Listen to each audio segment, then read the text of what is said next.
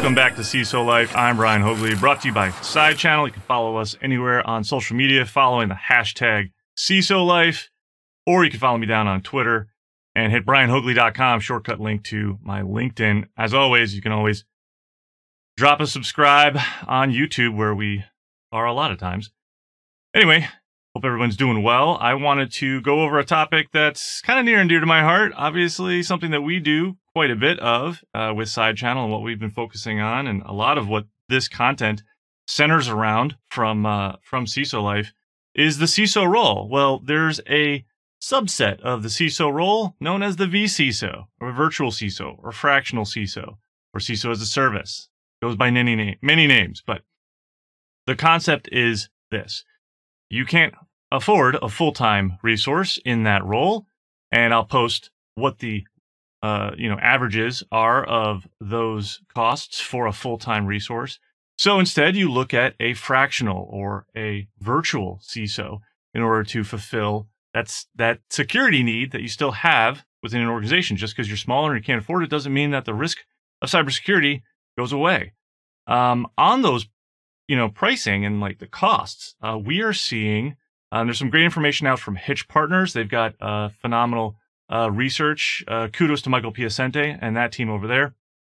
Seeing averages on East Coast, you know, 300, 350, 400,000 plus for a full-time resource. West Coast pricing, seeing something closer to six, seven, eight hundred thousand dollars for those full-time resources.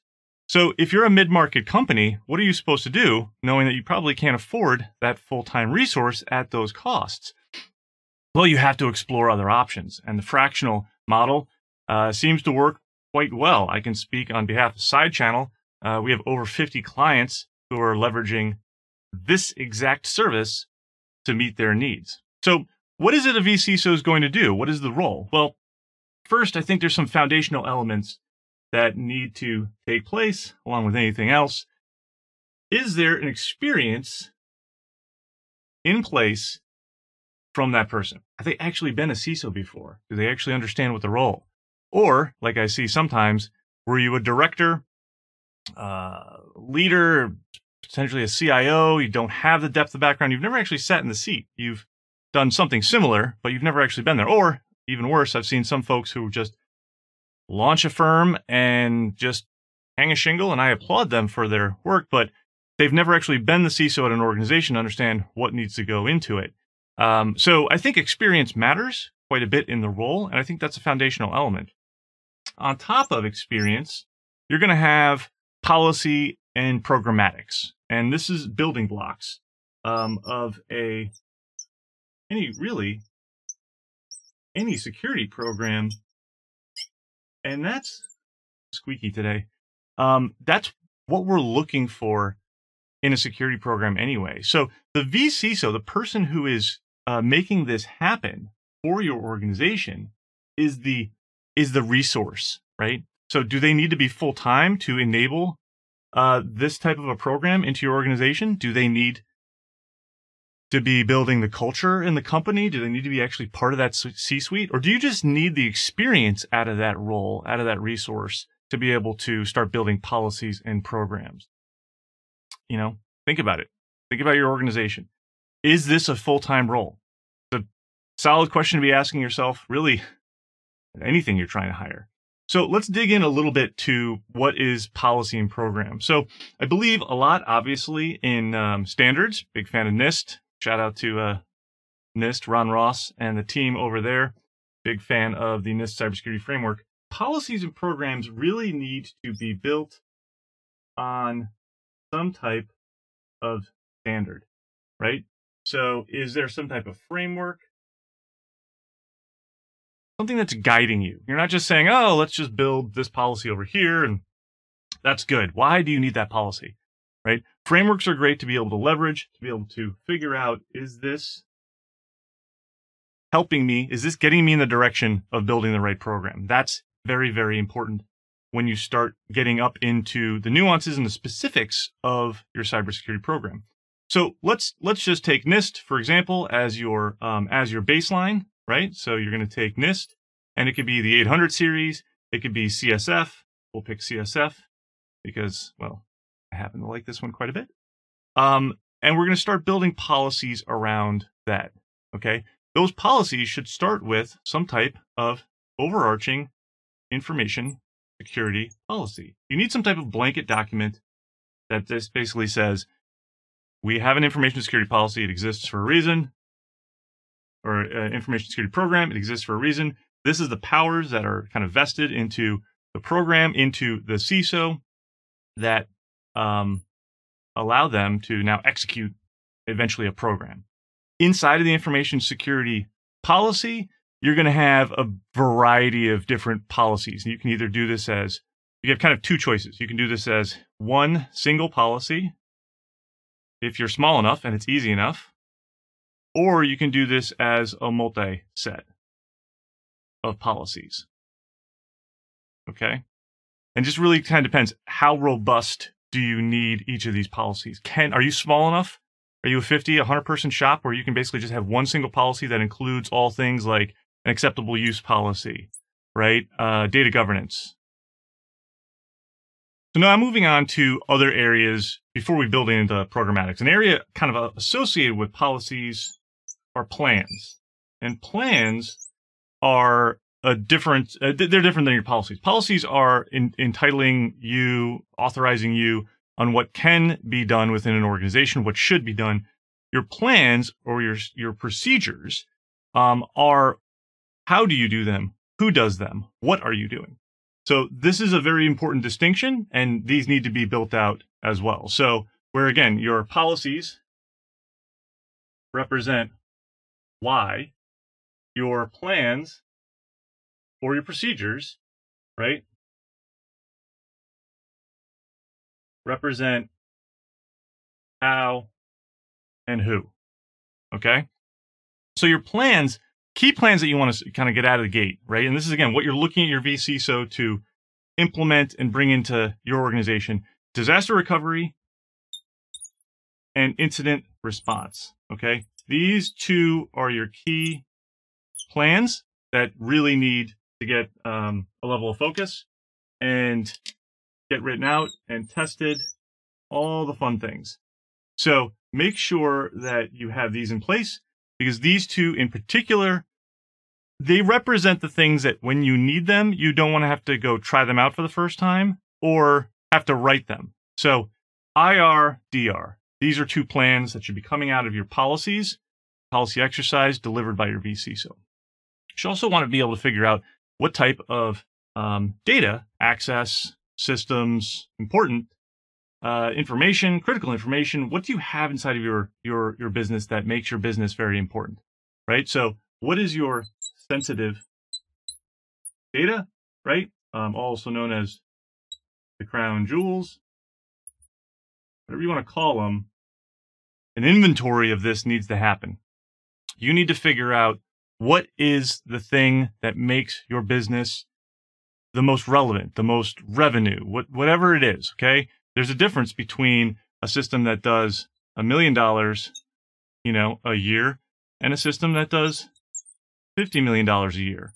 If given the chance to secure both, which one should you be focusing on?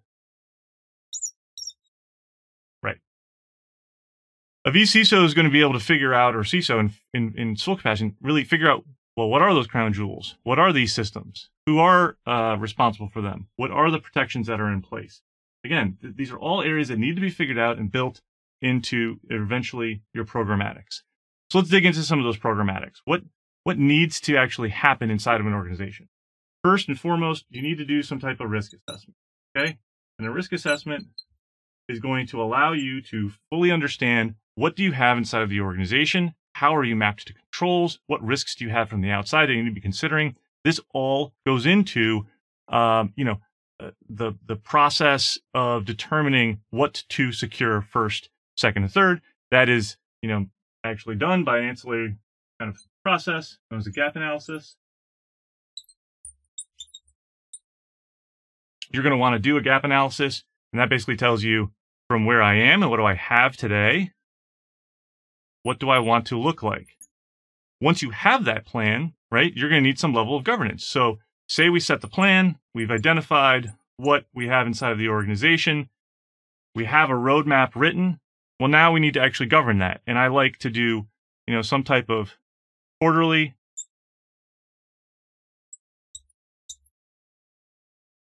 governance, right? Of what's happening inside the organization. Are our policies still effective? Are our plans being executed and tested? Are the programs that we're putting into place, I'll speak about in a minute, are those actually performing at the level that we want? Is our risk assessment, do we need to do another one, right? Maybe we do a risk assessment in Q1, maybe we do another one in Q3, okay? This is not, uh, this is not hard to do, right? There's technologies out there that allow you to go do this. Check out realciso.io. Um, you need to be able to govern what's going on. You're looking at things like, you know, account um, admin privileges, right? System access, vulnerabilities. You're looking at um, a variety of things. Maybe you've got pen test results um, that came back, and you need to now factor those in.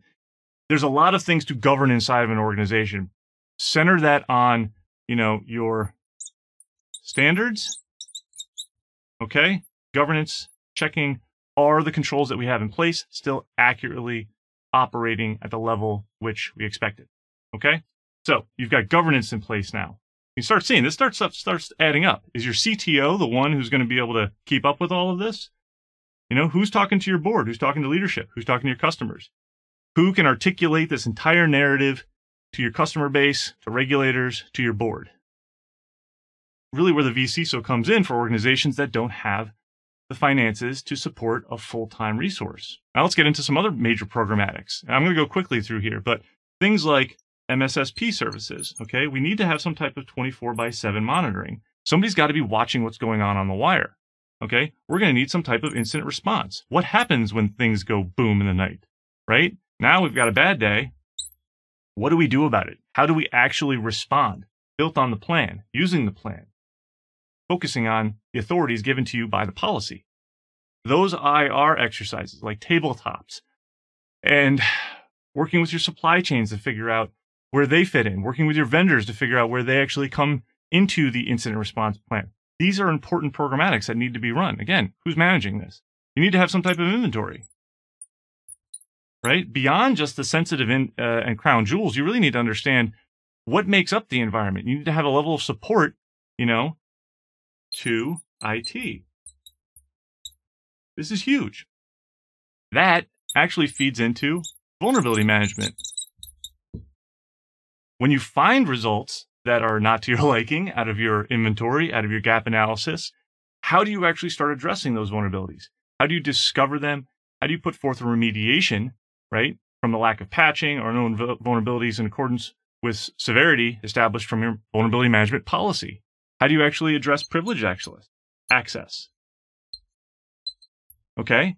How do you oversee, govern, manage, audit the accounts for all the systems beyond that of a standard user? This is this is probably the area that bites most organizations, you know, in the backside when they start looking at a, um, you know, why did they get breached? Why was there an incident? So you start seeing there's a lot of programs that should really start going into place you know, in an organization. I think the last two I'll, I'll highlight is third party risk management. How does your supply chain look? How is, you know, are you getting assessed? You've got outgoing, you've got incoming. Okay. Incoming being your customers are asking you about your security posture. Outgoing, are you asking your vendors about their security posture? Are you making decisions on that? And then you've got cyber training, or at least training. How are you actually building in cyber as a way to teach folks. Hint, use HR. They're already talking to them about training. Get this into that, that plan. Last not least, enterprise application security. So AppSec, right? A lot of organizations out there that fit the mold of needing a vCISO are building applications. Their company is their product. How are we determining what the application security is? What is this? What does the uh, uh, secure uh, development lifecycle look like? What's the CI/CD pipeline look like? How are you feeding vulnerabilities into the backlog, right? So again, here are uh, just this isn't even it, but this is a, a good chunk of what you're expecting out of a security program and really having an established person who understands how this works, what needs to get done. Comes back to experience. Experience matters quite a bit when it comes to building these out. So when you're looking for a provider, for a vCISO provider or an individual, these are the areas you should be asking about. These are the areas that you want them to focus in on. Again, this is not the end all be all for a cyber program, but I'll tell you, these are some very core foundational elements. These are some very good elements to have in place. And like, let's just say you had nothing at all. These would be great areas to go start with. So again, we want to build something on experience. On top of that, with, with somebody with experience, so again, we want to have someone in the role of vCISO that has the experience of having been a CISO, right? Very important to be able to draw from those experiences, that expertise. You're going to want to build your policies and a set of programs to implement a set of plans that then can shape these types of programmatics. And those programmatics ranging from risk assessments to figuring out what the right MSSP is, to being able to actually move through a tabletop of your incident response should something bad happen, implementing inventory support to IT, vulnerability management, privilege access, third party risk management, cyber training, apps, just keeps going. Anyway, I'm Brian Haugli with Side Channel. I hope you enjoyed this overview of what is a vCISO, at least in my mind. Again, you can check us out anywhere on CISO Life. Feel free to reach out to Side Channel at sidechannel.com. If you're looking for this type of a service, happy to uh, put you in touch with any one of our uh, folks very capable and very happy about who we have on the team. And we're growing. So I'll check you next time. Be safe. Be good. Thanks.